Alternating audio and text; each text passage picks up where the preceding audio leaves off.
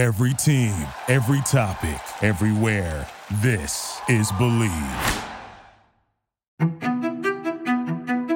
Borussia Dortmund have won the European Cup Winners' Cup. You can feel the passion, the emotion.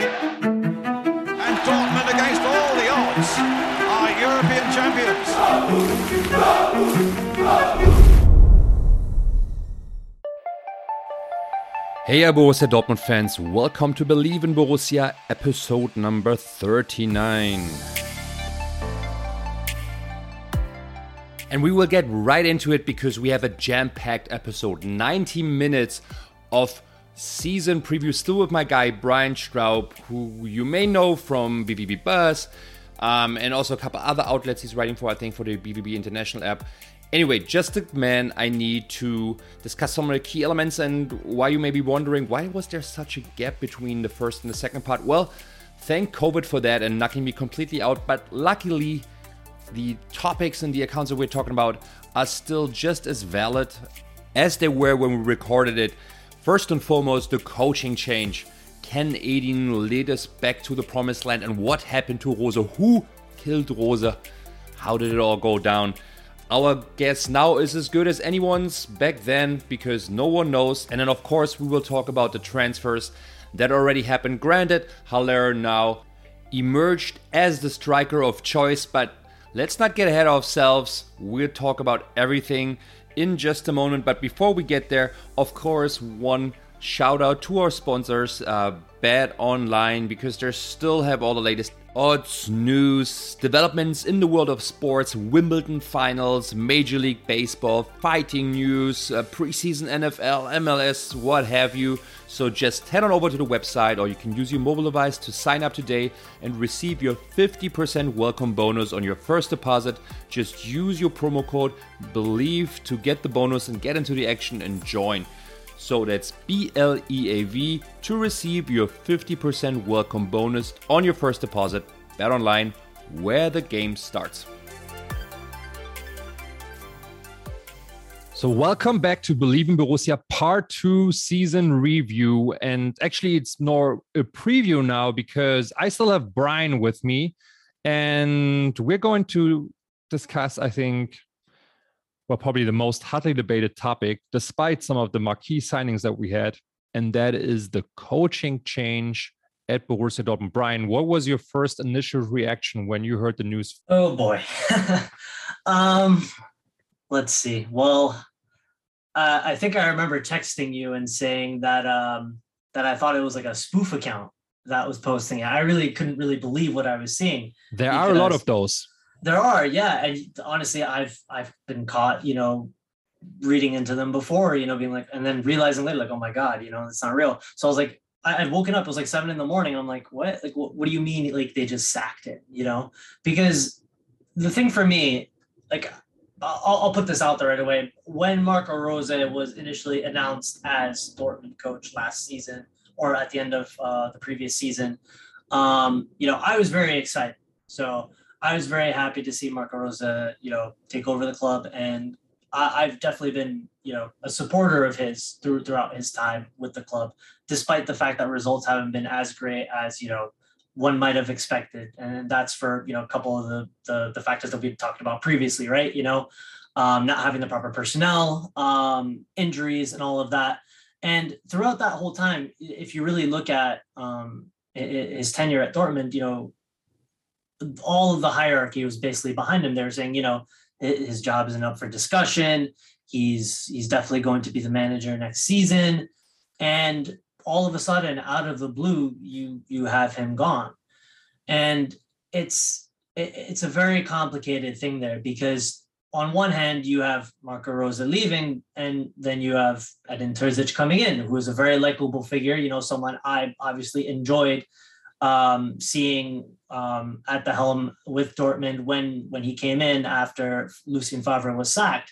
So it, it's a kind of a, like after after that initial shock, I guess like once it settled, it was kind of just like, okay, so like what is the plan now, and and how's this really going to fit? Um, so yeah, I mean, it was just shock, honestly. it did come very unexpected. And I mean, you can tell that, um, you know, by the reaction of players, quite frankly. Um, I just uh, heard the, the Julian Brandt podcast um, on on Kicker DAZN, um, um, where he basically said he was just having breakfast and thought the same thing that somebody, you know, was uh, showing him like a spoof message uh, until you know they said no no go to the homepage and there he saw it uh, and i mean uh, quite a good timing with Julian Brandt because you could argue he's probably one of the winners under Rose, um, who saw significantly more playing time and you know also improved play. Um, in my opinion, still not you know to the level that he can and need to show, but um, still a lot better than you know arguably his best season in the, in the Dortmund shirt. So um, yeah, I think it's uh it's kind of odd. I I was uh optimistic and hopeful with Rose coming in last summer for sure. Um, but to be fair, it wasn't. I don't think it was love at first sight. If I recall correctly, it was more like you know seeing what was available, you know, in in the market and what made sense. That seemed to be the best fit. Um, you know, in terms of like how he plays, how he presents himself.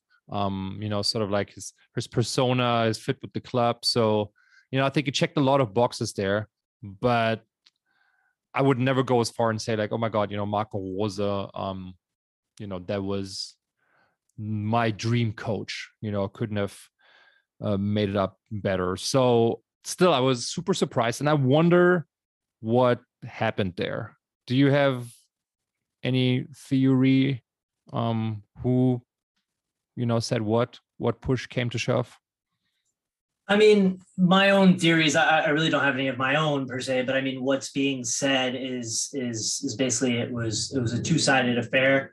You had Marco Rose on one side who asked for a vote of confidence, and um, and he didn't really get it. And that I guess final meeting that was that allegedly happened between him, Watzke, uh, and uh, Sebastian Kehl. Uh, whether uh, Terzic himself was there, I'm not entirely sure. But during that last meeting, from what I understand, you know, he'd asked for a vote of confidence, he didn't get it. And on the other side, you have uh, this situation with, uh, you know, the club and Edin Terzic, where they basically put him in, in, the role that they put him in, kind of on the back burner to keep him at the club in the event that, you know, um, a position, a coaching position would open. And I feel like after that Pokal win last year, once once he had done that, once he had shown that he was able to lead this team to something, uh, you know, the the whole signing of Marco Rose kind of seemed, uh, you know, like something that they didn't necessarily need. So in the, I guess in in these like last final weeks, you know, their you know results hadn't been great and all of that. And I feel like that had just, you know, kind of swayed them to lean more towards Terzic in in that case too. You know, um, I I also understand that apparently Terzic had a couple offers from from clubs around Europe or whatever.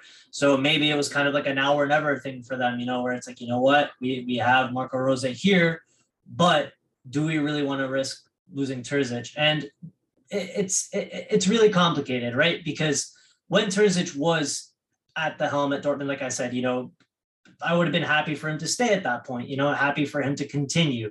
Um, granted, you know, it's it's not 100% sure that those results would have continued, the performances would have stayed at that level that we saw, for example, again, like in, in the Pokal reaching the final or in the Champions League against Manchester City, you know, and there's no guarantee that that's going to be the case, but the hierarchy clearly sees something in him. And I guess because Marco Rose asked for this vote of confidence and these results, hadn't been great, they saw an opening and mutual agreement, you know, the, best uh, best for separation there, and then Terzic is, is put in. I mean, that's really the question here. Is it because they were so convinced of Terzic, or because they weren't convinced of Rose anymore? I think there's a difference because, uh, you know, in the former situation, it's basically Marco Rose is basically a lame duck since the cup, which is kind of funny because Edin Terzic was a lame duck, you know, since the Rose announcement last summer, which was uh, last summer, last season, which came in March, I think. So he knew, you know, he was on his way out. And um, if Terzic had such a strong backing, you know, internally, um, that Rose felt that. And I mean, it's not completely unfathomable. I mean, I met Terzic in January and he was very mum about anything relating to Marco Rose, you know, like um as in like, hey, how do you think the team plays? And you know, how do you think what kind of job he does? And just don't want to say anything on it, being fully aware, you know, that whatever he says could be used against the coach. And he's kind of like, even in his new position, sort of like hanging over him like a Damocles sword. So um interesting. But um honestly, let's let's back this up again and and unravel this together. I, I don't think Terzic was at that meeting because I think I don't think that's his pay grade on on paper really. I mean, I'm pretty sure it was you know Aki Kehl, obviously, then probably Zorc still. You know, he's still acting sporting director, and then maybe Matthias Sure. Sammer because you know usually that's the, the the three people that usually meet is Zorc, Watzke, and Sammer, uh, and now probably Kehl because you know he's taken over the reins. So and then Rose clearly. So they come together, right? Very normal, kind of like exit type of like interview, you know, before the season ends, uh, after the season. What went well, what didn't go well, kind of like stop, start, continue type of thing. And um, where did it go off? I, I think you know since it hit everybody so much out of the you know it just came so out of left field. I don't think there was any tensions going into that meeting you know? Because i feel like otherwise we would have like read somewhere oh you know things are uh, you know awry in dortmund rose's chair is kind of like shaky.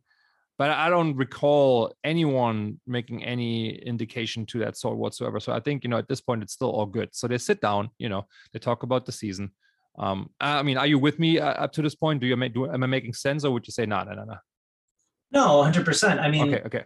So then the question to me is like who's they you know you, you said they you know thought it wasn't you know a good idea anymore. Who is the one that's pushing for a change? Is it marco rose reacting to something that's set you know on from from the other side from from camp dortmund so to speak from camp um, board um where he feels rightfully or maybe even wrongfully maybe there was it wasn't even there because honestly like in some of these press conferences marco Rose did sometimes felt a little like short-tempered you know? Like he was eloquent enough to sort of like quip with it you know and make a joke about it but you could tell he was like annoyed talking about when when people asked i think you know legit questions about why the team kept on falling short performance anyway so either was him being like you know fuck this if you guys aren't having my back then i don't want to do this anymore or is it the other way around where Rose is like, I'm so excited. Let's get it. 2023 is going to be amazing. Yay, yay, yay. And, you know, one of the other three is basically saying, Marco, we have to talk.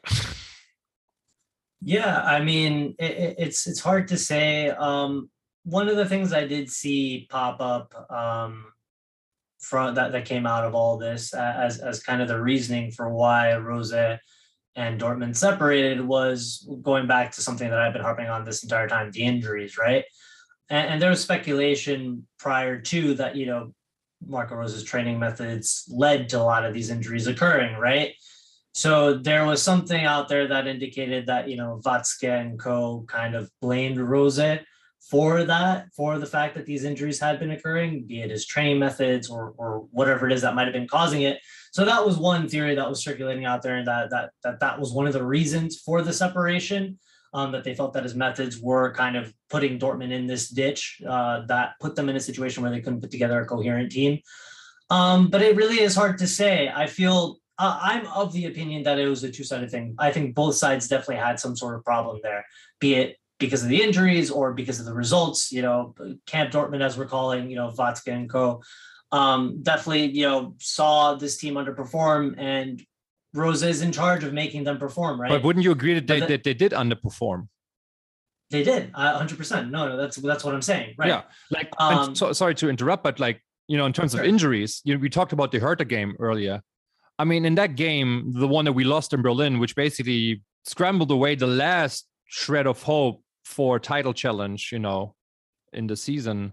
Well, I mean, until the Augsburg game, but but but you know, in in the old year, in the first half of the season, Sure. we fielded in the front Marco Reus, Haaland, Brandt, Hazard, Um, I think Witsel played. So basically, we we feel it like Emre Can. We feel it like multiple national players. Haaland was, you know, striking, and the team was absolute abysmal, abysmal against the third worst team in the league, and they were at that point maybe even worse. What's that about? You know, is that also like like you had more than enough firepower there to to to you know on paper like if this would have been fifa we would have probably um you know destroyed them double digits um and yet we lose on the pitch so i feel like honestly like that's for example something i can see where they disagree where rose is like oh yeah the injuries and blah blah blah and you know somebody basically making a point that i'm making like yes there were injuries but still even though we had a lot of injuries we still had a lot of talent in the squad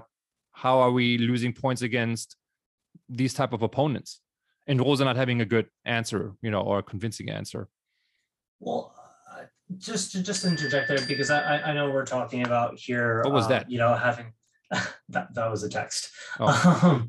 Um, uh, that we don't need to worry about that. I thought you had a bright idea. Uh, yeah, sure. Let's let, let's call it that. Um, no, I mean, I lost my point. Give me a sec. I guess the bright idea kind of like popped away with the Bing. Yeah, just give me. A, All I'm Mhm. saying was like, I feel like you know there there are things that you can see either or. You know, you could say like you know it was tough for Rose to, to be consistent to to field his best squad, and yes, some of the defensive lineups that we had to field were very bad. But on the other hand, you could still argue we had a lot of talent still in the squad, and teams with less um, talent on paper were performing much better than Borussia Dortmund was. Right. And okay, so so this is this is the point I guess I was trying to get at. Um, I I think the the idea that we had a lot of talent on paper, like yes, starting players, of course, we have multiple nationals, multiple players that um that that you know should be making an impact, and for the most part, you know, have made an impact to a degree. Um, but I feel like the the depth that we do have in the team actually isn't reflective of, of a team that should be challenging for for titles. Um, I mean, I, even just looking at the loan players that we had in Reinier, we've mentioned him, right? His loan spell at Dortmund was completely flat. He, he did absolutely nothing for this team. I, he scored a handful of goals, if that. Uh, Marin Pongracic, he came in. Um, that was al- almost felt at, at this point like a panic buy. At first, it, it, thought, it seemed to make sense. A player that Marco Rose was familiar with, maybe a player that, that we could work with. Clearly not. Um, you had, and, and no offense to Felix Passlack, he is not the type of player that should be coming in uh, when you have injuries to the likes of uh, Mateu Morey and, and Thomas Meunier. Um, so, I mean, yes, we had depth, but this depth wasn't necessarily the type of depth that you would expect to, in an injury crisis, bring a team up and actually have them perform. So, yeah, I don't know if I agree with the fact that we actually had, you know, that that sort of depth to do that. Fair point, Marco. But I just pulled up the starting 11, you know, against the Hertha team. And again, looking at the front line, Donyell Malen, behind him, Dahoud, in the center, Marco Reus, up top, Haaland, right wing, Brandt, and then Emre Can. I mean, that is as good as we can play. And that's the high end of, you know, soccer in terms of talent. And yet, you know, Diddley squad came out of it. I mean, the guy that scored at the end, um, I mean, Brandt scored one, but but Stefan Tigges. I remember, I think Tigges and Moukoko came on both, and and they did more, or you know, were more threatening than than just like all star lineup of the six players that I just named. And while you know, yes, uh, uh, uh Reinier, uh, Passlack, and and Wolf won't you know get you over the hump for a full season against the top teams they should be able to, you know, keep the boat afloat versus Hertha versus uh, Bochum. And you know, Wolf to a to a degree, I think versus Bochum he played very good. You know, the, the second game, at yeah, kind of like two hockey assists or even two assists, if I recall. But then when we played against Bayern, you know, he was completely out of his depth. And um, I, I think that's the, the point you're trying to make. But you know, again, against Bayern, I can understand, you know, that against St. Pauli, against Hertha, against Bochum, I cannot. So um, that's where it doesn't line up. So I guess um, going back to like how this conversation might have been, I just have a feeling that that it goes that Rose is becoming a little defensive there, right?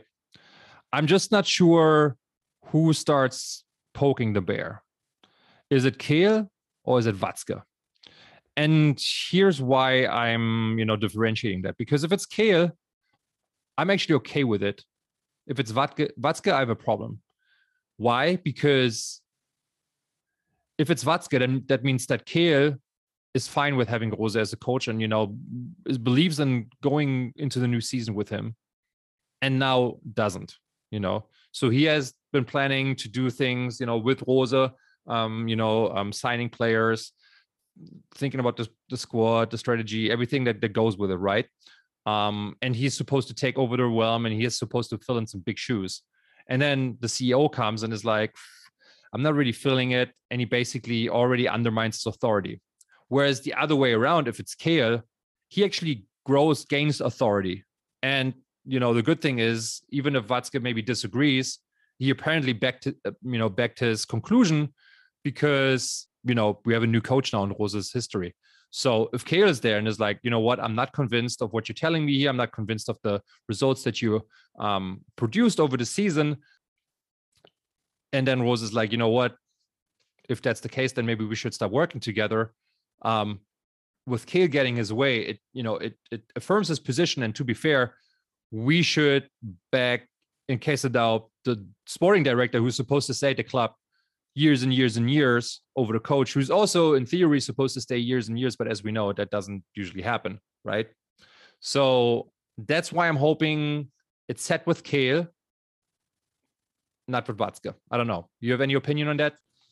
Um, with regards to that, I feel like if there's going to be a dissenting party, I'm actually leaning more towards Watzke, particularly because of what you said about squad planning. I mean, you look at um, interviews with Schlotterbeck, with uh, Adeyemi, with uh, uh, with Süle, and all these players coming in.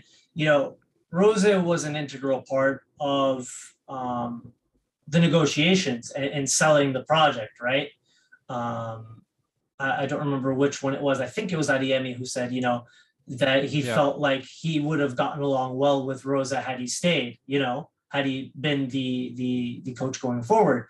So I feel like it wasn't necessarily Kehl pushing okay. to, to have him, you know, pushed out because at the end of the day, they're building the project together. Granted, you know, we, you know, we weren't a fly on the wall in that meeting and we can't know for sure.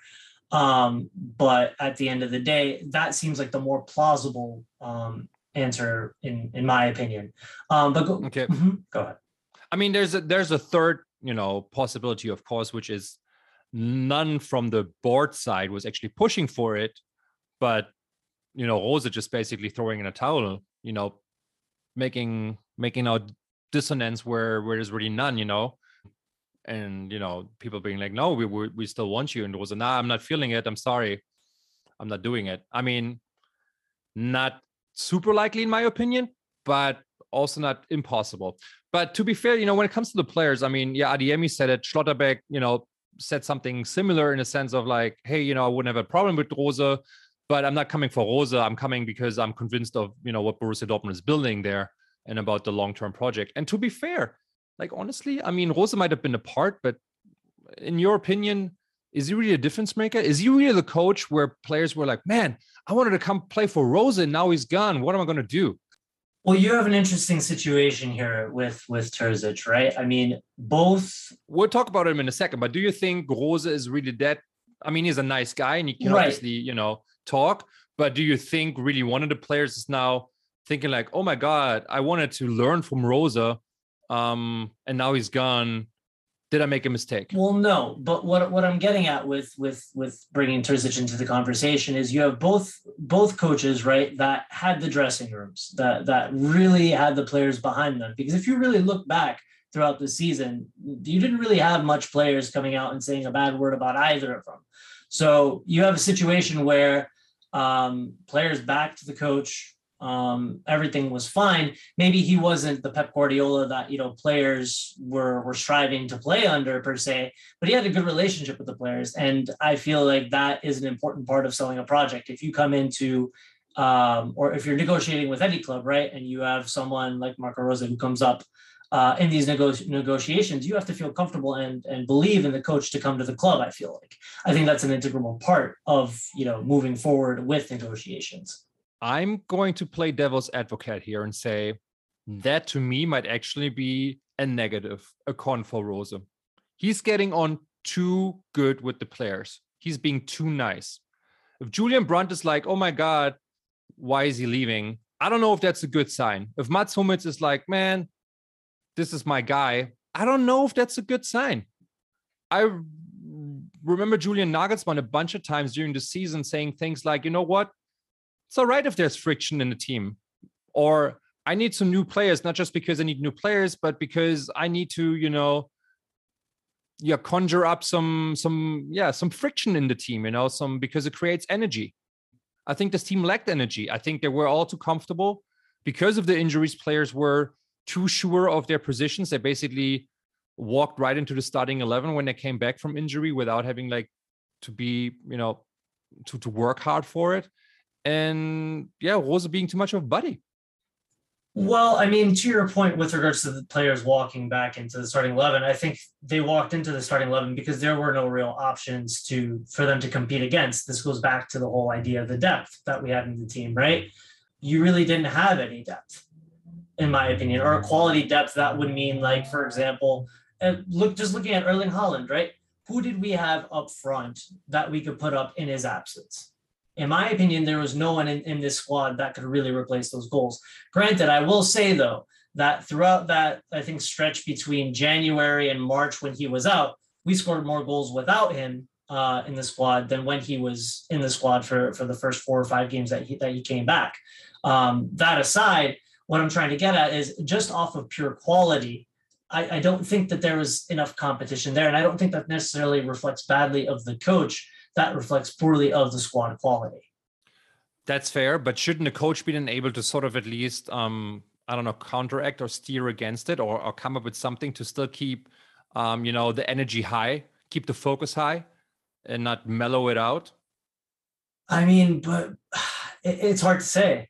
It's speculation whether he did, but I mean, yeah. I can only judge by what happened now and what I saw on the pitch. And on the mm-hmm. pitch, I saw more often than not a listless team, a team that wasn't ready to play. I mean, one of my biggest issues with Rose, and maybe let's yeah go back into more of the macro kind of view.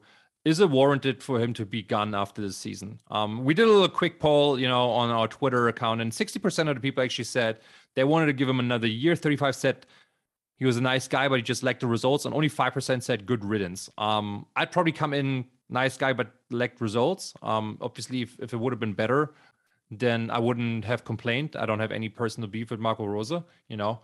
But one thing that really drove me up a tree this season is every time we had a break and a big game coming up after, um, where you, you know, where I think you really can tell the handwriting of the coach because that's the time where we can get the squad together, practice something, you know, motivate them, have one on ones with the players. That's usually when they should be at their best coming out. We looked our worst our absolute worst. Whether it's the Rangers home game, whether it's the um, the opening game against Frankfurt after the winter break, every time there was a break or a big game coming up, we looked completely deflated and unprepared. And oh, that's something that's very hard for me to look past. And that's something where in me, the doubt grew and rose, no pun intended, that Rose wasn't the one. Right. I mean, listen, at the end of the day, uh, so I say warranted. I don't know. How about you? At the end of the day, I definitely feel I wanted him to have one more year uh, to to see what he can do with the squad because it's clear in his time in Gladbach he was able to put together a coherent squad that played well. Um, so, I, but he also completely feel, flamed out at the end. Right. Well, I mean, I just feel like with everything that had happened this season, it was warranted that he would get another year. But I'm not the, the type of person to be like, it's Rose or nobody, you know? Yeah. Um, I think Terzic is a very likable guy. I think he's done a lot for the club previously in his, in his previous stint. Um, but it was it was a it was a very small sample of what to to expect. We don't know whether or not you know that would have continued. I think we mentioned that a little bit earlier in this. And I'll definitely 100% get behind Terzic, and I'm, and I'm happy that you know we have someone now at the head at the head of the club that can actually identify as a fan, you know, has that strong connection. These are all things that that work in Terzic's favor. I mean, no doubt, right? I don't, I don't think there's any you you won't find any BVB fan, and probably not even a neutral guy that's Right. going to root against Terzic. Absolutely. A homegrown young coach that that actually identifies with the club. Like, who's going to hate on that? It, it's it, it's a dream. It's a dream for for someone like him to come in and actually identify like that. I think that's what the club has been looking for. I mean, the, there's jokes like uh, going around the internet that you know Dortmund keep looking for the next Jurgen Klopp. I mean, I'm not going to say that they found the next Jurgen Klopp in Edin Terzic, but at least from that emotional connection standpoint, you know, that that's there. You know, you have someone who genuinely cares for the club, identifies with the club. I mean, Um, did Marco Rose do that? I don't know. honestly, I think Marco Rose is probably, um, you know, verbally much stronger than Edin Terzic. And you know, and Terzic is still young, so he might, you know, still learn. Um, but I think you know one of the one of the uh, yeah most unique or strongest parts of Klopp is his you know his verbal abilities, like his uh, you know ability to to show empathy, verbalize it, you know, refer to players from different backgrounds, you know, um, refer to situations to fans. You know, he just has a has a way with words and people. Um, I think Rose was probably the closest, you know, to that in terms of like our last coaches. When you look at, uh, uh, you know, Favre, uh, Stöger, even Tuchel, you know, like he was probably the most kind of like nice casual guy, you know, that, that, that sort of like the same sort of quip. I don't think Terzic is that. So no, we're not going to get a Klopp in that sense, but I would agree. I'd like to have a new Klopp in the sense of, you know, a coach that sticks around for a couple of years at least and builds something, you know, um, and, and then kind of like, um, yeah, implements a togetherness again, um, that, Sure. that, that is strong and that, that yields, um, into some hopefully silverware. But I mean, you didn't really answer my question though. Do you think it's warranted? Like, I think, yes. I mean, I would have not jumped off a bridge if Rose would have been the coach for next year or, you know, resigned my membership. But like, I think a year is quite a long sample size, especially in this day and age. You know, it's like 50 games or so. And a lot of them weren't convincing. I don't think it's like an ad hoc reaction, you know, like it's the end of the season you analyze it in you know not four eyes but i don't know eight pairs or whoever how many eyes were there anyway so do you think it's too early or or not or do you just disagree with the move overall Well, so like I said, I would have given him um, definitely another year, and I, I don't think it was necessarily warranted. Once again, I- guess it depends on the parameters around which the separation occurred, right? But if it was just simply Dortmund saying, "All right, bye, Rose, we're done with you. We don't, we don't, we're not confident in, in what you're what you're able to produce here," I don't necessarily agree with that. Um, but that once again goes goes back to what I had said previously. You know, I think there had been factors this season that were out of Rose's control. Um, you know, players cut. We mentioned that earlier. Players coming right back into the starting eleven. There was no coherence in the squad. You couldn't get a coherent coherent squad, a, co- a coherent eleven to play together for more than four or five games at a time. So I really didn't didn't think there was any identity there. That's some people will say that's because of Rose. I think it's because he just didn't have the players available to actually play them together enough for that identity to form. Um, but once again, I, I'll, I'll say this: that you know, it, it is what it is. Uh, you know, no one's going to necessarily um, cry about it. You know that that Terzic is in. Once again, we've said you know he's he's he's definitely someone that every Dortmund fan will look at and be like, you know what, we want you to succeed. We want you to do well. You've already brought us a trophy. There, there's something that I saw online. A, a couple people were saying, and it's like just because you're upset or necessarily not not agreeing with Rose's departure doesn't mean you have to be against Terzic coming in. And again i don't think anyone is against terzic per se but i did especially uh in the english speaking realm not so much in germany. I feel like people in germany were much quicker to dismiss rose uh, fans in germany and than, than, than here. Yeah like i don't think anybody has an issue with that. But it's like i mean there's a certain i don't know hypocrisy really you know like because um, and you, you see it with players a lot of times too. You know, um, I see a lot of like Dexolaw, for example, Dan-Axel Zagadou, um, um, particular, for example, also with with you know American fans. Uh, Julian Brandt is very popular, for example, um, in Germany too. You know, and despite not really living up to his potential, like if we're really honest, you know, but he has he has sort of like a, a loyal following and I feel like Rose eh, eh, has a little bit the same, you know, like people are just upset on a personal level that, that he's gone. But I mean, I feel like people are also complaining that we're not showing the results and not winning and all that stuff. So you cannot can't have it both ways. You know, I haven't really heard a compelling argument why this was a mistake. You know, I just heard like, why? How could they? What's out? That's not an argument. You know, like what what is your your basis? I mean, the best thing that I've heard, or the most thing I've heard, is like there was lots of injuries. But again, to me, I only account for that partially because there were still games where we either had a decent squad or we still had sufficient, you know, talent on the pitch and just didn't perform well enough. Well, I, think that's that's once again the crux of it, right? I mean, you're saying that you know we did have sufficient talent on there, and my opinion is the depth that not know, across the whole season, sure, but in certain games in certain I, I, guess maybe like against Bayern. Look, that game, you know, like again, if you if you're starting with like Wolf and and, and Zagadou and whatnot, like yeah, okay, you I mean we're toast. I mean, you know, I'm not expecting anything there. But against Hertha, Bochum, sure, Mainz, sure. yeah, yeah, totally. Third, even I mean, that game we won, but that wasn't yeah, that wasn't great football either in either of the games. Um, so that's that's what I'm talking about. Or like like St. Pauli. Like seriously, St. Pauli, we should be able to compete with St. Pauli with our second string guys. Period. I think looking back at this whole Rose saga, I think the the main thing that bothers me isn't necessarily, you know, Terzic coming in because I think we've we, have we've beat beat that like into the ground. You know, we're we're, we're happy for Terzic and you know we want him to succeed. Um, but just throughout this whole entirety of, of, of Rose's tenure, you have all this talk of, you know, we're behind him. We want him to, to do well. You know, where, where there's his, his job isn't, you know, under scrutiny or anything like that. And once again, we don't know what happened during that conversation, but at least at face value, um, this whole image that that that it shows is, you know, you don't do well in Dortmund for a year or whatever, or you're faced with some sort of adversity that may or may not be in your hands depending on who you ask you're out you know and i feel that sets a bad precedent for anyone coming in. So if we look at you know Terzic, right coming in now do we judge him by the same standard? Do we like if granted we i hope this doesn't happen but like well let's say results in the first six months aren't great. Do we judge him by the same standard that we judge rose?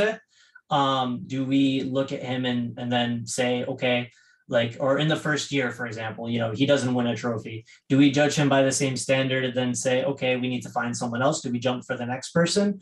I, I don't know. For, for me it's just it's just a very sticky situation and and, and the whole appointment of rose wasn't clean and um i don't know. It, it it's it's just it's just a bad look in my i feel like i agree it's a bad look but at the end of the day you know like if you assess it properly and you come to the conclusion that Rose isn't it and Terzic is the better fit, you cannot go into the new season just because out of you know personal favors or because you like the guy. Um, you have to put Klopp above the person. Sure, I agree, and I think, and I hope that's what happens. Mm-hmm. And, and to be fair, yes, I do agree. I do think they should judge him by the same stick. The thing is, under Terzic, we didn't win anything in Europa, and under Rose, we didn't either but it's you know somewhat in the gray areas. Under Terzic, we put up a fight against City and had them on the brink of going out. Under Rose, we absolutely crapped the bed first in the Champions League and then again in Europa League. So you know there's a how to it as well, and that just didn't line up for me. So looking into my magic eight ball again, and you know coming up with my last speculation, and you because you brought up that point earlier, maybe Terzic was at risk of being you know picked up by somebody else. So they come into this hey marco how do you feel integrating edin into the coaching staff? And you know what? I think it's kind of unlikely because i, don't think edin would have done it because he's just a too nice guy. And like i said from my interaction with him in in January, I would have been very very surprised if he would agree to that because he, he, you know he's smart enough to know what that would have meant. Like him sitting behind Rose on the bench would have just cause such a a media frenzy you know every time things wouldn't have gone completely well. But anyway something along that line happens and then rose is like uh-uh, what is happening here? But that we're basically doing it to keep Terzic around. Is that warranted? Does Edin deserve the top job? I mean that's a hard uh, that's a hard ask right there. I mean deserve I mean, it depends on who you ask. Once again, right? You look at Well, I'm asking you. Okay, all right, fine, fine, fine, fine. Um, uh, if you're gonna get rid of Rose, yes, I don't see a better a better alternative to bring in. Um, for the reasons we've already mentioned, already has experience, you know, being at the helm of this club, has led this club to silverware. Um, we still don't know how a long-term Edin Terzic, you know, tenure will look like, but I mean, th- there's no other. I, I can't think of another option even at this point with with with Rose being being binned as he was. You know, Okay, that that's not a glowing um statement right there. I mean, it, it it's very hard. Fair enough. My issue that I have with this um is not not with Edin necessarily, but but with some of the fans, really, some of the media. The last impression kind of like stuck, right?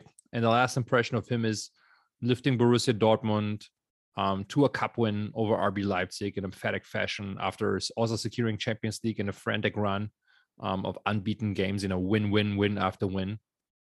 Um, what people do tend to forget, though, is that that we had to put together this run because we lost a do or die game against Frankfurt, um, who are placed in front of us, and then basically put us so far behind that we had to win every game out to make Champions League again. Um, and I think at that point, losing to Frankfurt, we were what seven points behind Frankfurt in third. So that was a huge, huge climb back, which he luckily did, you know, to his credit. But you would hope that in the future, games like that would be decided in favor of Borussia Dortmund. And he also had a very, very rocky start.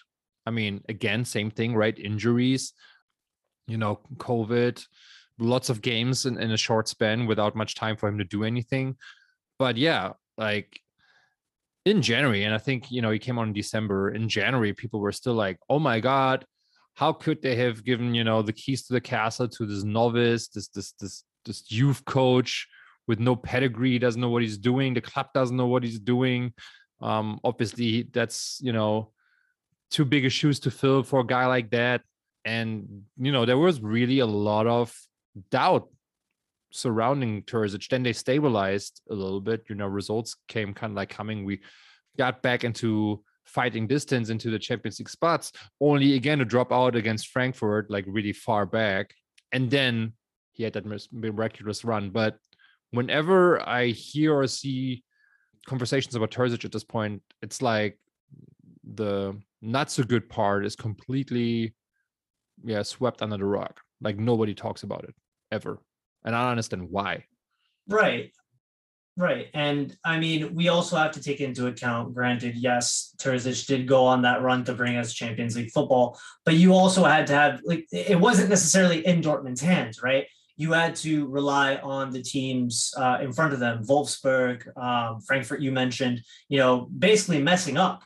You had to have them basically completely mess up for us to catch up because of that gap that you mentioned. Yep. So, I mean, th- there is that too. Granted, yes, it was good that he was able to, you know, bring the team together and make them play in a way where they won all those games and went on that run, and credit to him for that. But had the other teams in front of them also, you know, not messed up and not basically bottled it in, in their own right, Dortmund may not have even been playing Champions League football this uh, uh this, this this past season. You know, so there's that to uh, you know um, to contend with as well. But on the on the flip side of it, you know, you did mention that people were freaking out about how could Dortmund hand you know this novice coach you know the keys to the kingdom or whatever. Um, I feel like they definitely saw something in him. I don't think they would have been ha- haphazard enough to you know just be like, okay, here you go, like you know, just do what you can. Granted, I, I don't know if there were any other better options once again on the market for them to to bring in anyway um, during that time period. And I think that's also the problem there, right? You had no idea that, or or not necessarily you, but no no one no one knew that Terzic would go on this run and you know bring this silverware to, to the club, right? So th- there's also that to contend with, and I feel like that's that's where the whole Rose uh, conundrum comes in, right? You sign Rose because you feel like he's the best option on the market for next season, but then you have this not quote unquote novice coach come in and and do a fantastic fantastic job for that last uh, last period there. And granted, you know, like we've already mentioned, there were those factors that worked in his favor. Um, in addition to that, you you also have to you know take into account that you know Terzic had both Haaland and Sancho on uh, immense form at that time as well, pulling that team up uh, in uh, offensively at least because you know the defensive problems that we've seen this season have been rampant. This, I granted this season it's been abysmal, but the, the problems have been there since um, as long as I can remember at this point, like three four years. So absolutely, and I mean let me be very clear.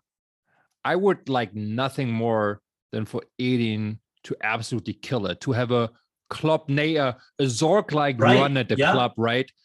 Stay here for 20 years, win titles, you know, build great teams, That's what foster talent, you know, just get the best out of this club. I'd love nothing less. Like, and I don't mean to knock Edin at all. Um, I actually try to you know protect him a little bit because I want to level set because I just don't understand how the same people or maybe not the same people but how public opinion shifts from he's completely out of his depth to he's the messiah within only a year like we have to be fair there into what we can expect from Edin as well and I think it's good that you know he has a lot of uh, he brings a lot of positive energy and and and you know and, and brings hope uh, with the fans and with the club because we need positive emotions to be successful. And he can, you know, dab into it. But like I said, we have to be a little realistic here as well. I'm sure the board is. Um, at least I hope so. But yeah, to your point, even if he doesn't win any silverware next year, if I see a progression, I mean, if I see, you know, that we've did the best we could with the opportunities we had, then I'm I'm good with that. Um, that's that should be always good enough my my problems i think our problem in general is for many fans is that over the last couple of years despite us uh, putting more money in the squad than ever before additional six or the additional success has been marginal um, and, and and and too little in comparison into the added money and resources we put into the squad talking about the squad maybe we divvy into new players sure thing because I know that's something that is very near and dear to you as well. We love our transfers. You've been doing us some write-ups, I, I think, um, on uh, the the incoming players, right? Have you done one on uh, on Schlotterbeck and Adeyemi and Özcan? So, I funny enough, I was actually working on a little piece uh, on uh, Özcan uh, right before we got on this. Um, but yeah, I mean, well, let's I've start covered... with him then. Let's sure. start with him then. What do you think of Özcan and uh, like let's do a rating here. 1 to 10 again. How do you rate this transfer and why? Sure. So um, I want to preface this by saying that I hadn't really watched all that much of Özcan prior to. I mean, granted, Same. I'd, I'd heard like you know um, rumblings about how he's been you know one of the best midfielders, one of the best defensive midfielders in the Bundesliga this season, but I hadn't really looked into him all that much because if if if you look back in the last couple of months, we've been linked to to multiple players, Konrad Laimer, uh, Xaver Schlager, you know, multiple players that would have fit that role um, for Dortmund. Uh, but you know, from what I've been reading and what I've been studying up on, I mean, it seems like a really good transfer. So I definitely rate that based on how much we paid and and and the role that he's going to fill, which is a very important one for Dortmund. I feel like he's definitely the type of player that we haven't had, uh, I guess, since Delaney left um, I would definitely say it's it's it's an eight or a nine, um, if not a ten. You know, because the what we're doing here is it's it's an affordable transfer for a player who's you know one of the top players in his position in the Bundesliga right now, um, for for a very low price, a very low sum of money. So I think it was 5.5 million because of a release clause or something like that. So it's stellar business from Dortmund. I think him coming in is going to be very important. And granted, he's not one of those shining names, you know, like Adeyemi or Süle or Schlotterbeck, but he's going to play an important role in, you know, making sure that Dortmund midfield is more stable. Um, I definitely feel like um, it's been ripped up a lot easier in the last couple seasons. Um, because of not having that added steel um, in there as um, as frequently as we would like. But I do think that him coming in will be really good in terms of like stiffening that up and making sure we're a bit more defensively sound. So uh, I'm a big fan. I couldn't agree more, which is why I'm going to repeat everything you just said. no. um, but honestly, yeah, I was thinking the same eight and a half. Why not a nine or a 10? Well, just because it's not clear yet how much of an impact he can really have, right? Because um, we're obviously also buying potential here, which always means um, it's a future thing and not not necessarily right. a present thing. But the present is already pretty strong. You know, again, tapping my imaginary head to Cologne, to Baumgart, the team over there. They did a fantastic job, had a great season. Um, also, I think uh, one of the uh, better clubs in the league um, in terms of just appeal and, and, and what's going on over there.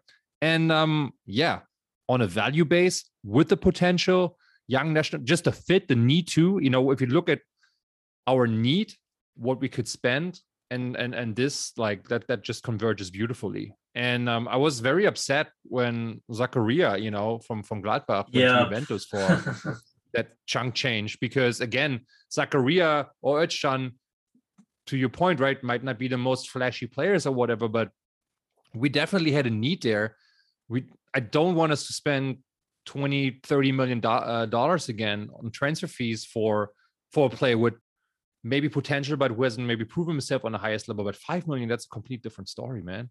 Like it's good business. Yeah at, at, at the very worst he will be a squad player that we can use like marius wolf you know uh, play when we need him and, and and put on the bench when we don't. And obviously i hope he will break into the squad and freaking you know soar to new heights that he hasn't achieved yet.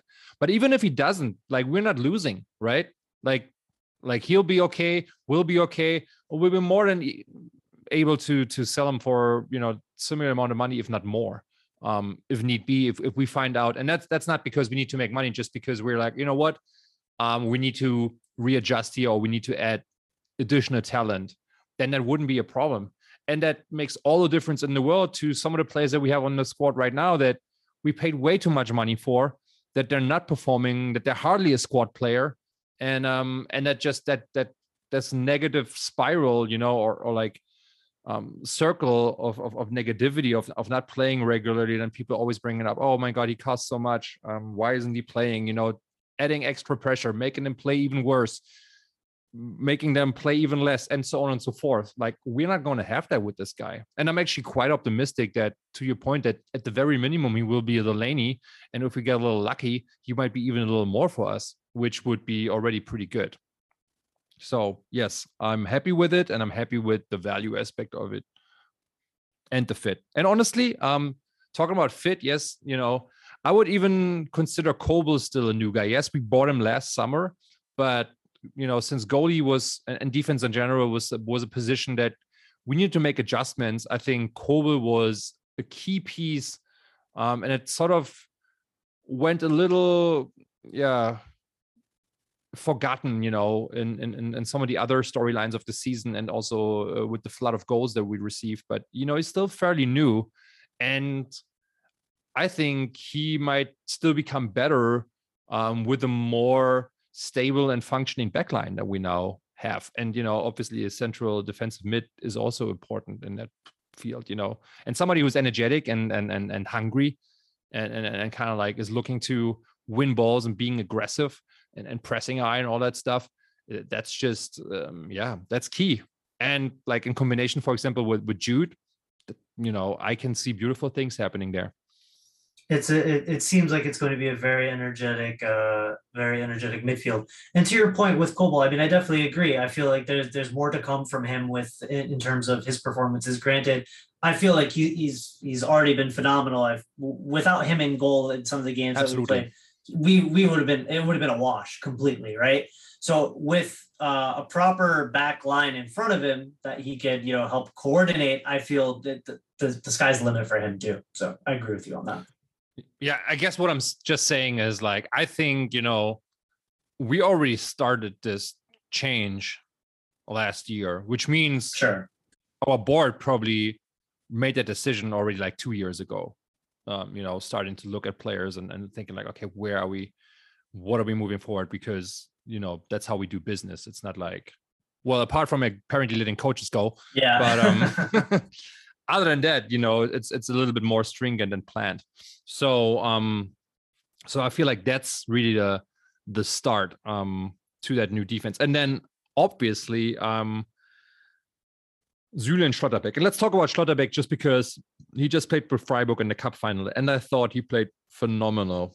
Absolutely. That I mean, was that was he insane. reminded me of a of a young Hummels. You know, he had great timing, great awareness, fantastic skill on the ball, and and that's why I say young Hummels mentality. Like that guy was chasing after every ball, going into every duel, pushing forward.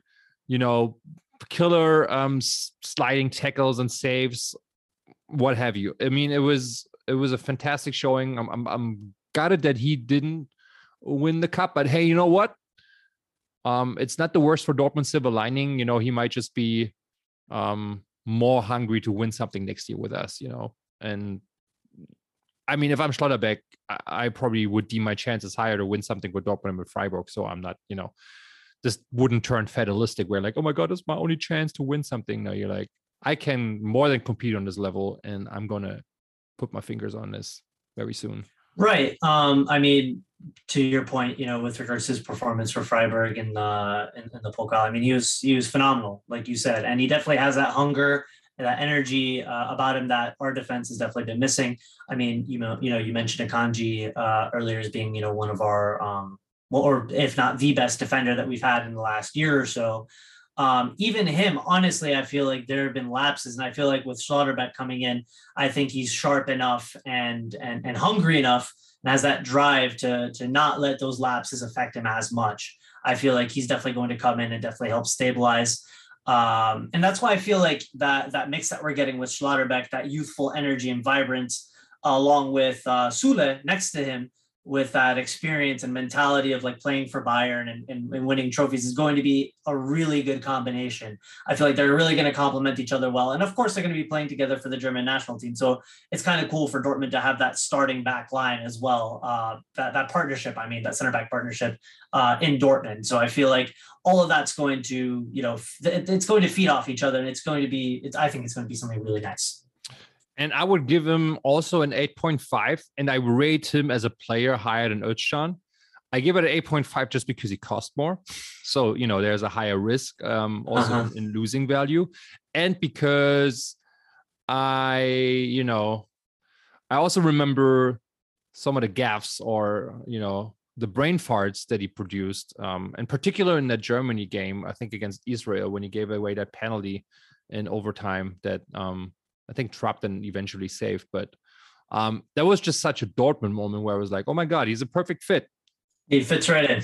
Plays well 90 minutes, does all the fancy passing, whatnot, you know, is very on top of the game, and then just, you know, decides, oh, I don't want to play anymore. It's almost over anyway. And then there's a guy that just basically presses him and he thinks he won't. And well, he misjudges the situation, loses the ball, and, you know, commits a penalty. I was just like, perfect. That could have been Akanji that could have been Hummels, that could have been Daxo. Um, welcome to the club. But again, against Freiburg in, in that game against Leipzig, you know, who put a lot of pressure on Freiburg. Um, and even with them with a man down, and I could argue they were probably better in man down because they had more space to run into space with their with their quick players. He was still holding down the fort, um, not missing a beat. It was interesting that he said he didn't have the balls, and I quote him here, to take a penalty, unlike his brother. Um, I don't know if I want to, com- you know, commend him for it for being so honest, or condemn him for it for not taking one. Um, I don't know. How do you feel about that? I think it's better for players to be honest. I, I mean, yes, we we obviously expect players to be bold and to have that mentality to to you know step up when the club needs them. But I think it's also very mature for a player to be like, okay, I'm not in the headspace to to take this penalty. I, I don't think I can contribute in this moment. I think that also takes uh, a level of self awareness and, and also bravery because you know this is on. There's so many eyes watching, you know, and then he comes out and just very honest about it. You know, he's like, I just didn't feel like I could do it. So I, I definitely wouldn't condemn it per se. I've, I've just found it interesting because, yeah, it's not something that players usually would say, I think, or admit so openly. But at the very least, it shows that he's, you know, he's already quite a character for his young age. And um, I think we need more characters. We need more friction. Um, we need more players that challenge each other, um, challenge themselves, and hold themselves and others accountable. And um, for that, you need to be honest. So yeah, um, I think you know we're moving in the right direction there. And let's talk about his um, counterpart, which was probably a much bigger shocker um, than the Schlotterbeck signing. Um, Niklas Süle. What do you make of that? So Süle is definitely a, a, player that I've wanted at Dortmund since his time at Hoffenheim. Uh, I was actually really hoping Dortmund would sign him from Hoffenheim uh, at the time. Um, so I'm really happy to see him uh, come to Dortmund. I think he he's definitely a very solid player. I think he he was one of Bayern's better defenders, uh, if not one of the best in his position. Um, so for for that, you know, for for a player to come from Bayern Munich, a club that dominates Germany, that you're almost guaranteed trophies, right? To come to Dortmund and you know come and say, you know, I'm not coming here for the money. I'm not coming here for you know, um, I guess the glamour of it per se.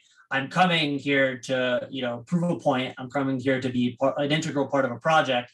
I think that's that's that's very interesting to see, particularly in this day and age where everything is is so money driven. I mean, you just you don't have to look far. I mean, not not to bring you know Mbappe up because uh, I, I think he's he's he's been brought up for for for months now. You know, in every conversation. But I mean, just like like what you see what happened with him in PSG right now, right? You have a player. Oh, but Mm-hmm. Yeah, but but Mbappe, it's not about money. He explained that you know it's not about money. Okay, he sure. just changed his mind. Uh huh. Sure. What? what sure. We, we we can go with that story too. But um, but yeah, I mean, like j- just using that as an example, right? You have a player that could have gone to a, a, club that obviously has history and prestige or whatever, and he would have been an integral part of the project there, but he decided to stay for the cash. In Süle, you don't see that. You have a player who a lot of people quote unquote say is downgrading, right? They're they're going to come to the team that's forever chasing Bayern, but he wants to come to Dortmund and put a stop to that. He's like, no, I, I want to compete. We want to we want to stop them from winning this this title for an 11th time in a row, and I I really commend that. And I think just from that perspective, um, it's a really impressive signing. It, it, it's a really exciting signing.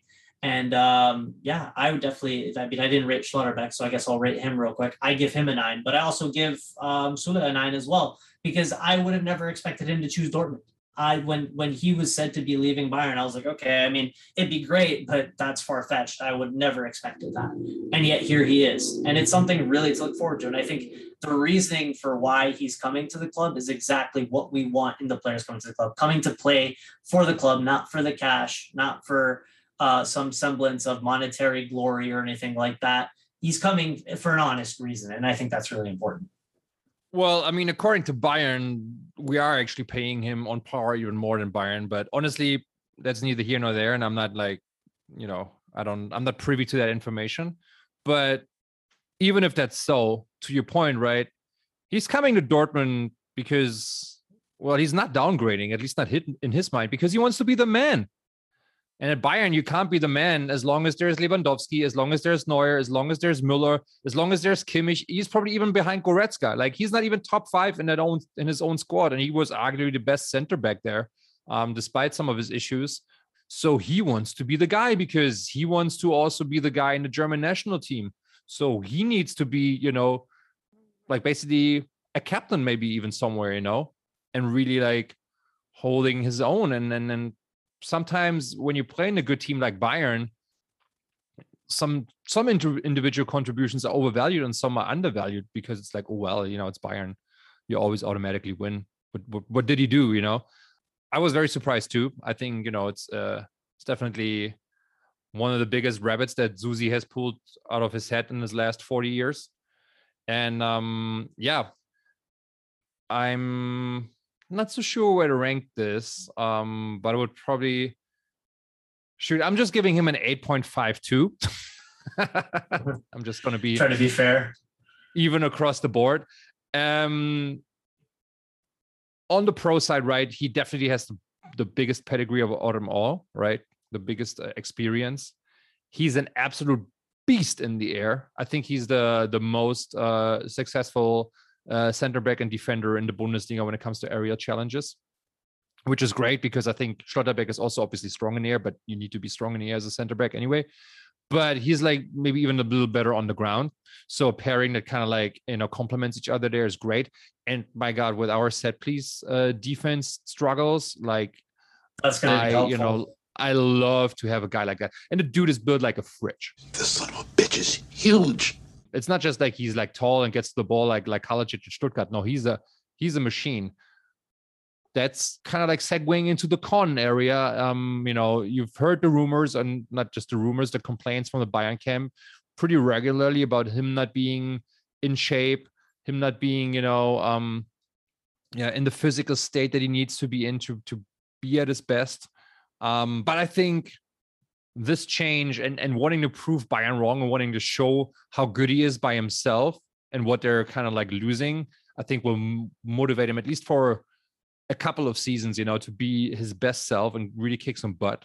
And um that's why, yeah, that's why I'm also very, very hopeful um that a he will be in form and b hopefully also less uh, injured because he also has have an injury history that's a little worrisome in my opinion. It's not like all the alarm bells are ringing but um you know a guy that already had a couple of major injuries Coming to Dortmund is uh yeah.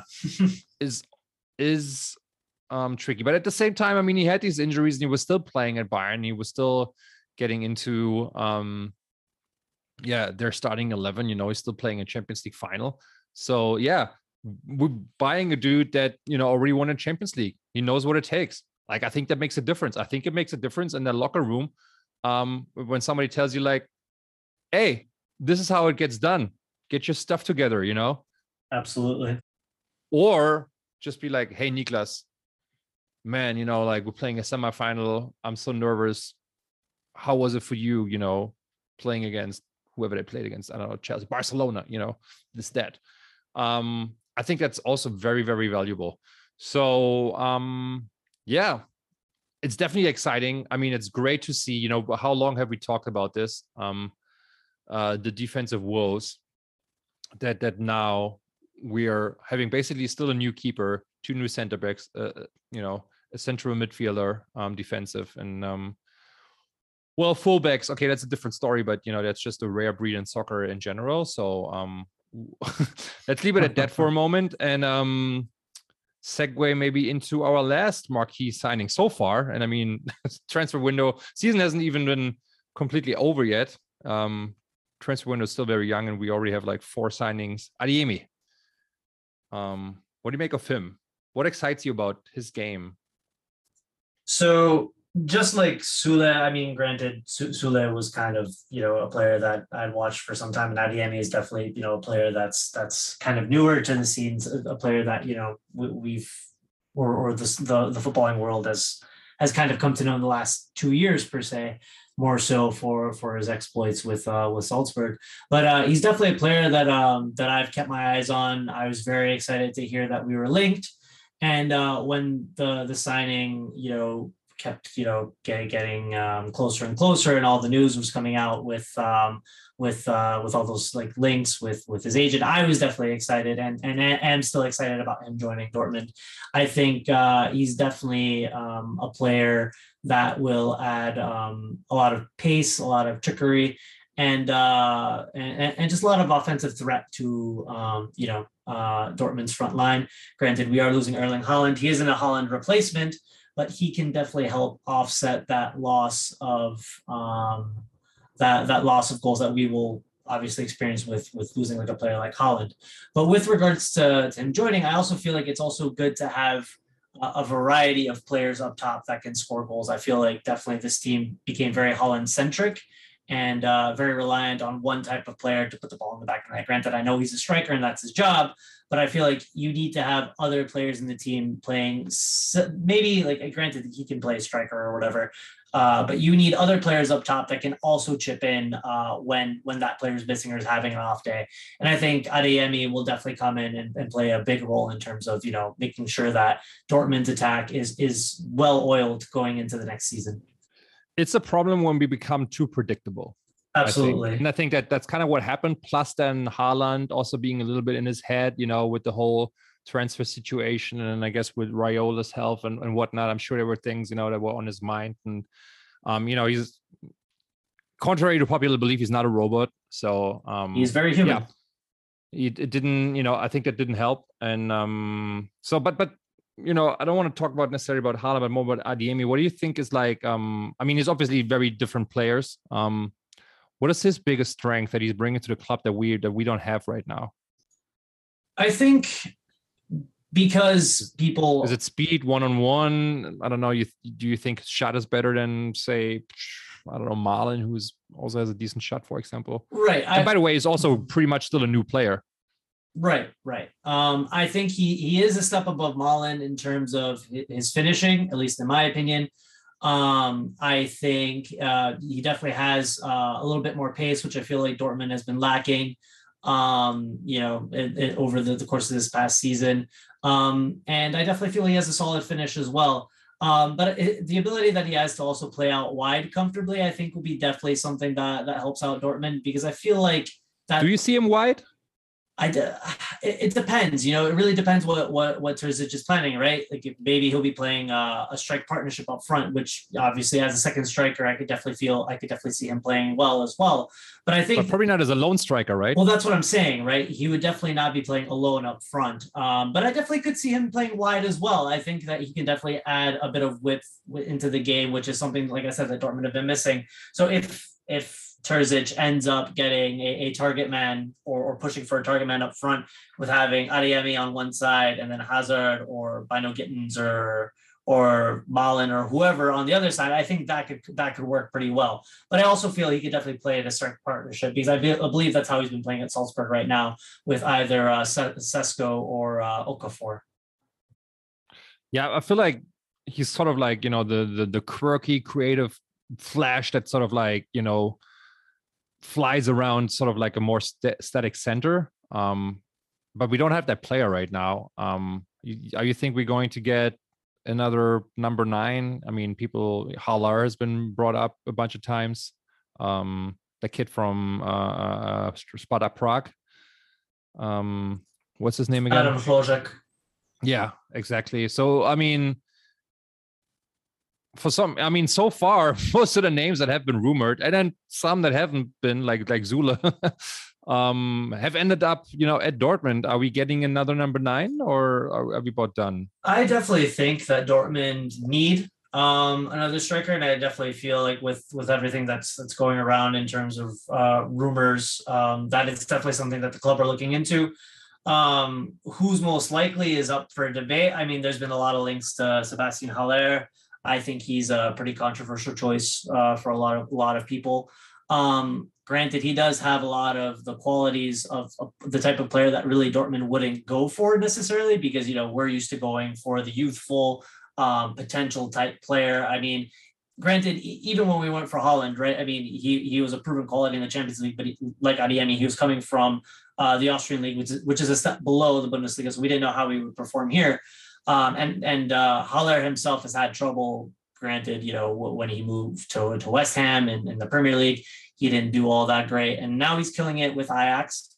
Um, so and, and the other part of that is, you know, he's also a player in his prime, right? I think he's 27 at this point, so he's not the typical type of player that Dortmund would go for. Um, you know, I, I did do a bit of writing in terms of the the options that that Dortmund were looking into, and that was Sesko, Hložek, uh, Haller, and Ekitike. Um, out of all of those, I was leaning a bit more towards Hložek, despite his young age. He does have a lot of experience playing for the first team in the Czech league. And granted, once again, you know, this is a league that is a step below in terms of quality, in terms of the Bundesliga. So, you know, you really don't know how he's going to perform. But then again, with Haller, I mean, you, you don't know whether he'll fit with the team. I mean, 100%. Haller played. Sorry, but Haller played Frankfurt, and you know didn't look at all like that killer that he was looking to see in the Champions League. So you don't know really if it was just you know one great run of form or you know sort of That's like exactly the, what I'm saying. Yeah. So the exception to the rule right now, or if that's really like his his new level. So and you know, I mean, 10 years ago we we bought this uh, this kid from the polish league from legia warsaw for 4.5 million dollar What was his name again? I can't remember. um uh, something like uh, uh robbie robbie lewandowski Uh, um, um oh yeah, Uh, I Dick- vaguely remember him. vaguely remember him. they Uh, is, isn't, isn't robert uh, the, the the nickname dick dick lewandowski that doesn't that doesn't really roll off the tongue i mean the dick ma- uh, anyway My Polish um, heritage refuses uh, to uh, to comply with that statement, but um, but yeah, well, what I was going to say is all I was going to say is that Dortmund is really good at finding that talent. Granted, you know, diamond in the rough. You know, you were talking about Lewandowski here. When he came to Dortmund, you know, he didn't have like an ideal first season or whatever. He had to like grow into the team and become the striker that he became. Right. So Yeah, but we already had a number nine up front that was like scoring goals a mess. Like basically, um, we went from Barrios, who people already pretty much have forgotten unless they were around for that Right, time, you know, who scored also like 18 goals or 20 goals, I think, a year. Um, to Lewandowski, who obviously then, you know, took it up way a notch. Then a certain Aubameyang. Um, then even the ones that we just rotated in for like half a year and they're like Batshuayi or or Paco, you know, had some tremendous success, and then obviously um, a certain Erling Haaland came. So we've not really had issues putting a ball into the net. A problem was that we used to just have like one striker, and when that guy was out, there was a black hole up in the box. Um, Mhm. But in general, overall, we always find somebody put the ball in net. Sure. And I feel like, granted, you know, we're talking about here whether or not Dortmund are actually going to go into the market and and and find someone to do that. I feel like definitely we need to do that. I definitely feel like Dortmund as a club need to find that that that central striker that that can lead the line. I feel that's a very important part of Dort- Dortmund being successful. I mean, like you've like you mentioned previously with all the different names, Lewandowski, Aubameyang, uh, Alcacer, all, all these players that that were able to do that for Dortmund. That's when we were most successful. So I feel like going into that, I mean, Dortmund will will end up purchasing another striker before this this window this window closes. Uh, but I, the unique uh, the uniqueness of this situation is I don't feel Dortmund will be going into this season with just that one striker, particularly because one would hope that the likes of Youssoufa Moukoko or potentially even a Bradley Fink from from the youth setup would come up and play that you know backup role and be a solid backup at that. You know, both players have definitely shown uh, prowess in front of goal, and I mean even just with Moukoko's performance in that last game against uh, against Hertha, you know, coming on and having that impact. That's what you want from a player like him, particularly because, you know, he might not necessarily be ready to either lead the line or play in that too with someone like Adeyemi just yet. But for him to come in and actually have that impact, because we haven't seen that from him. And, and you know, we mentioned that previously with regards to him having been injured or not played as much by uh, the likes of uh, Marco Rose uh, during his uh, his time in charge. Um, but what you would hope now going forward is that you have that player behind uh, either a Haller or um, or Hložek or a Kitike or or whoever that they're going to bring in. You know, in the event that either there's an injury or they need to take them off to give them a rest, you have that player in the back to come in and have that impact. And I think at least in this coming season, Dortmund will actually have that. And you are thinking that Hložek is the most uh, viable candidate? He's definitely the candidate that I was looking most intensely at. And I, and I mean that just in the sense that he fits that Dortmund profile, right?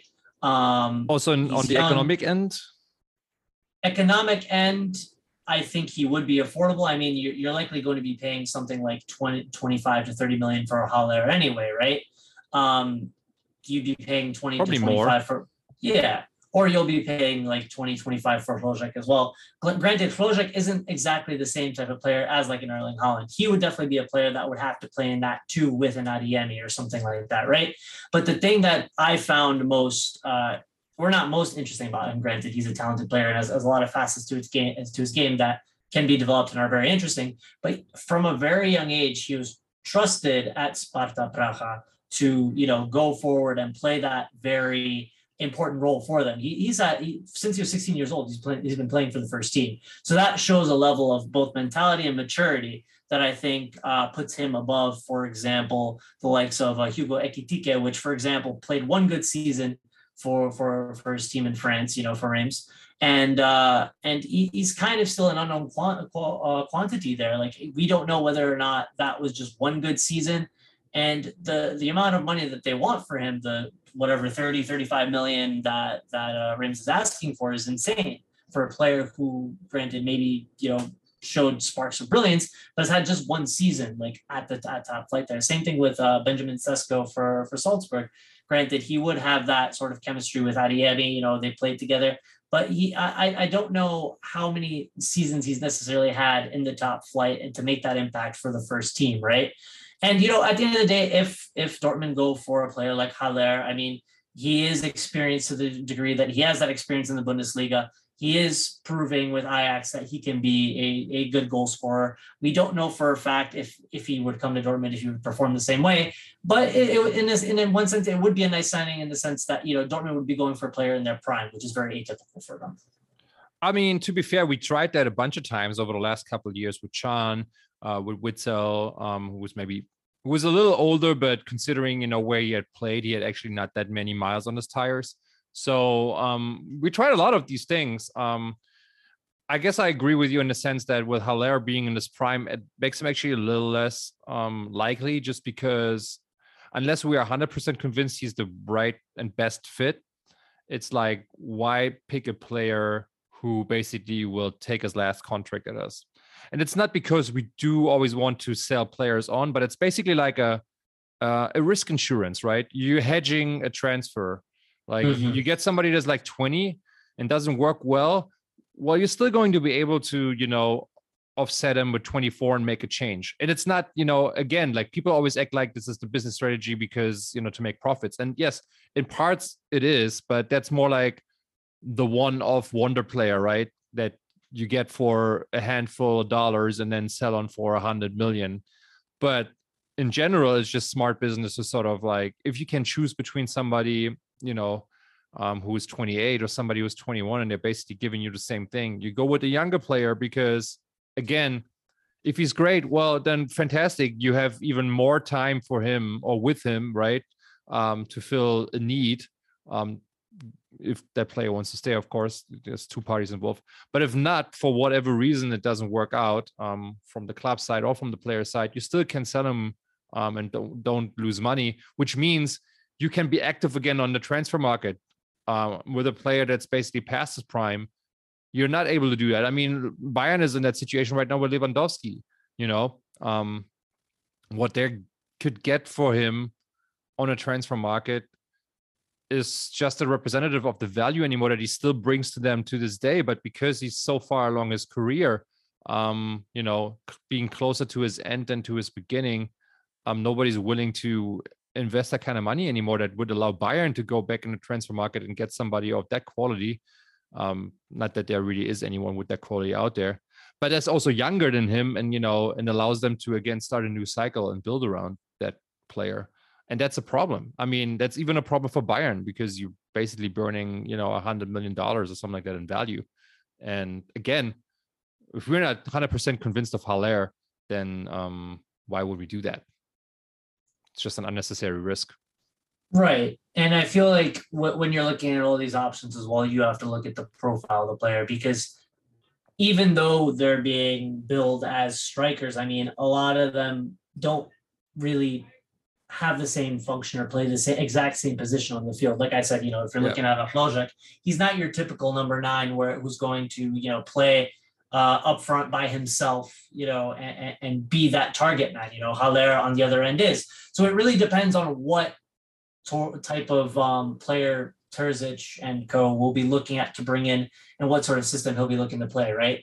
So that's going to also factor in. So even if, you know, we're not 100% convinced of Haller or someone uh, uh, or, or, or another name that, that we're thinking of, what they're going to be looking at is also what sort of uh, profile that player brings in and I think that's definitely going to be something that's going to be considered as well. Yeah. Um, there was also another name that was linked, obviously, uh, Sasha Kalajdzic from, uh, from from Stuttgart. Yes, I wanted to get your opinion on him as well. What do you think of him, son? Um, he is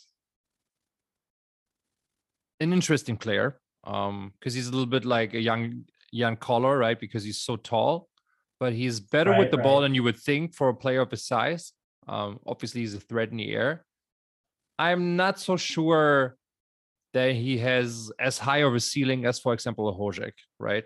Um, I think kind of like what he will bring to the game, yeah, will will level out pretty soon. I mean, he has, I think he has the potential to be a solid Bundesliga striker, about Weghorst or whatever, you know what I'm saying? Right. Um, but is that the player that really would make move the needle at Borussia Dortmund? I don't know. I don't think so. I mean, um, I'm curious why Bayern really are so interested in him, and it's just because, you know, if you look around domestically, that's probably the cheapest option. That is kind of like if Lewandowski stays, he'll be, you know, okay as a backup. I think from a player's perspective, right, without making too much fuss. But if you need to play him, he's still like an upgrade over like, you know, Eric Choupo-Moting or whatever. Um, but I mean, we're obviously not planning sort of like with A and B, which is like, oh, maybe we lose Lewandowski, maybe we don't. Or you know, maybe we lose Haaland, maybe we don't. We know we don't have a number nine in there, and I don't think he's he's not physical enough to be that sort of like anchor nine at this point, in my opinion. And I think that would fit better um, with with sort of like a Malen and and Adeyemi. So yeah, and then also like honestly, if if those rumors are true, like we're not gonna like start bidding with Bayern over a player like that. That's just not worth it. I'm I'm surprised that at the you know the amounts that you were talking about, like 25, 30 million dollars, even we're not looking a little bit more domestically at a guy like you know Schick or maybe even Borré, um, who um, you know has shown something with Frankfurt. Even though I'm a little skeptical because he also has shown not nothing, but you know, uh, also had some subpar performances for them. Yeah, Paciencia, for example, at RB. Uh, I don't know. I mean, I feel like those are all players that are sort of like on the similar level. I mean, Kalajdzic still um, obviously younger and, and a little less experienced and a little less proven, but I think that's sort of like what we're looking at. And um, yeah, again, curious why this is not you know part of the rumor mill um, but we'll see, I guess. No, for sure, and and you know, uh, I feel, especially with Kehl, um, you know what he's shown so far. Granted, I mean, there's probably a little bit of uh, hand holding with uh, Zorc in the background as well.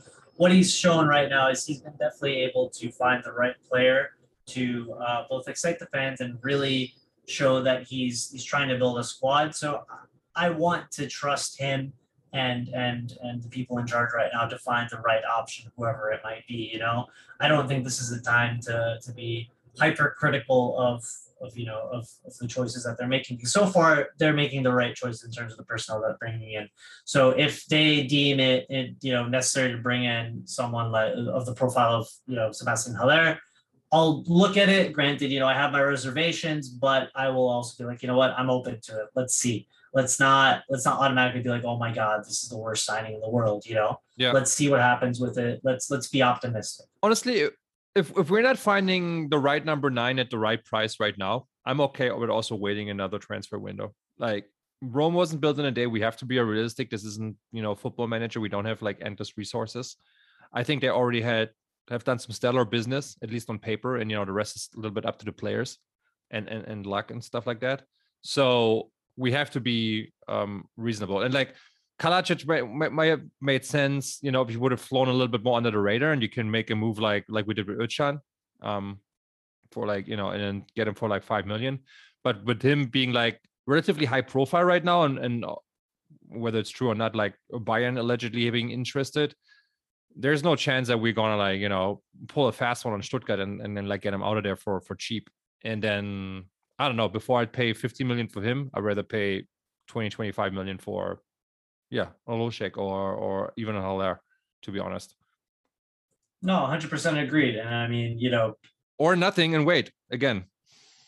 I feel that's a little risky going into the season with without a striker. I don't know that that that makes me a little uneasy. But yeah, I mean the market is thin right now. I, I don't think there there are many affordable options. I mean, trust in Mookie. Um, trust in Mookie. Well, I mean, I'd love to see him more on more on the pitch. That's for sure. I feel like uh, you know under Terzic, uh, he he might flourish. So that's one thing to look forward to. But it might it might be also the Malen Adeyemi combo up front, and that might not work at all, or it might work okay. I mean, uh, Yeah. we'll see. I mean, we'll definitely. I'll definitely be rooting for for Malen next season. You know, to to actually show uh, a little bit more of you know why we brought him in. Right, we brought him in as a as a high profile signing. He came in for around that uh, 35, 40 million euro mark as as well. Right, so he came in with with big expectations. And uh, granted, he hasn't really lived up to those expectations for one reason or another. Um, he's had good runs of form per se, um, but yeah, I mean, we'll see. We'll really see. Um, but I definitely feel it, it might be a little uh, risky to go in without bringing anyone in. Yeah, me too. But I just don't. I, I just didn't want us to, you know, tie up a lot of money and and transfer fees and then also in wages and then like hunker us down with a. Uh, with an option that's not really a fit, you know, because that, that's going to hurt us more in the long run than you know Mhm. having another season. That's that's where we sort of like have to bridge the gap. As long as they're like seeing the issues and they're trying to address them, which apparently they have.